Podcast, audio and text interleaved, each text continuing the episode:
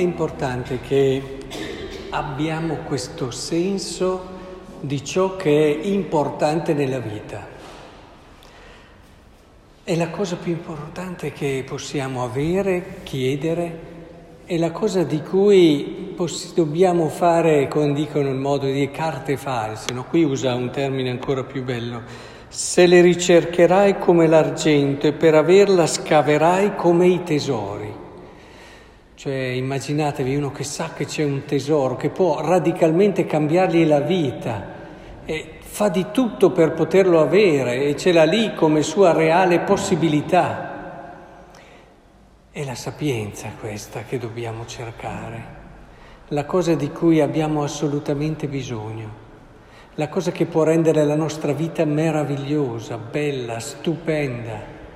La sapienza è la cosa che vale più di ogni altra. Dobbiamo fare di tutto pur di averla, rinunciare anche a tutto ma non alla sapienza. E se per la sapienza dobbiamo perdere tutto, dobbiamo essere disposti a questo, perché quando hai la sapienza, tu hai tutto. Puoi aver rinunciato a tutto, ma hai trovato tutto. E allora è molto importante che noi riscopriamo quello che oggi i proverbi ci dicono, ma che ci dice anche la festa di oggi perché la festa di oggi ci parla di un grandissimo santo, San Benedetto. E in effetti quando io mi chiedo, ma datemi degli elementi in più che mi faccia capire la sapienza, perché alcuni intendono la sapienza a mo' umano, un buon senso umano, quella che è il frutto dell'esperienza, quella che si impara con la vita, questa è una sapienza umana, ma la sapienza di cui si parla qui è la sapienza di Dio. Quindi non che dobbiamo buttare la sapienza umana, ma va oltre, molto oltre. E, e, allora mi chiedo, ma chi mi aiuta? Chi mi può aiutare a capire e a comprendere? Come faccio se devo cercarla con tutto me stesso? Quali sono le vie? Quali sono i modi? Ecco, io credo che il Signore ci abbia dato la sapienza in un modo, mostrato la sapienza in un modo non solo teorico, ma soprattutto esistenziale e concreto. Noi la sapienza la troviamo in Gesù Cristo, guardando a Lui, conoscendolo sempre di più, noi impariamo la sapienza, guardando le scelte che ha fatto, guardando ciò che ha vissuto e dopo Cristo la impariamo coi santi. Se vogliamo davvero imparare la sapienza dobbiamo guardare a loro. E sono loro che ci insegnano eh, che cos'è davvero più importante nella vita. Sono loro che ci fanno capire che per avere la pietra preziosa vale la pena anche vendere tutto quello che hai, come ci dice poi il Vangelo a proposito del rinunciare. Quando Pietro dice a Gesù, noi abbiamo lasciato tutto, ti abbiamo seguito, che cosa dunque ne avremo? È proprio lì, avrete molto, avrete, tutto, la, avrete la sapienza, avrete, eh, mi avete fatto bene, chiunque avrà lasciato, eccetera, eccetera, eccetera, cento volte tanto e avrà in eredità la vita eterna. Ecco, questo è il meccanismo, è quello che accade nel momento in cui noi siamo disposti a perdere tutto per la sapienza. E vedete, questo brano lo si può applicare benissimo, molto diretto su chi ha fatto una scelta radicale anche a livello di sequela di Cristo. E quindi, ma quando qui si dice ha rinunciato a case, fratelli, sorelle, padre, madre, figli, non è che escluda chi ha fatto una scelta di vita diversa da chi si è consacrato, eccetera.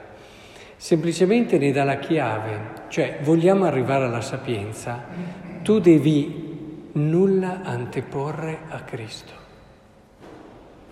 Nulla anteporre a Cristo. Sei sposato, nulla anteporre a Cristo.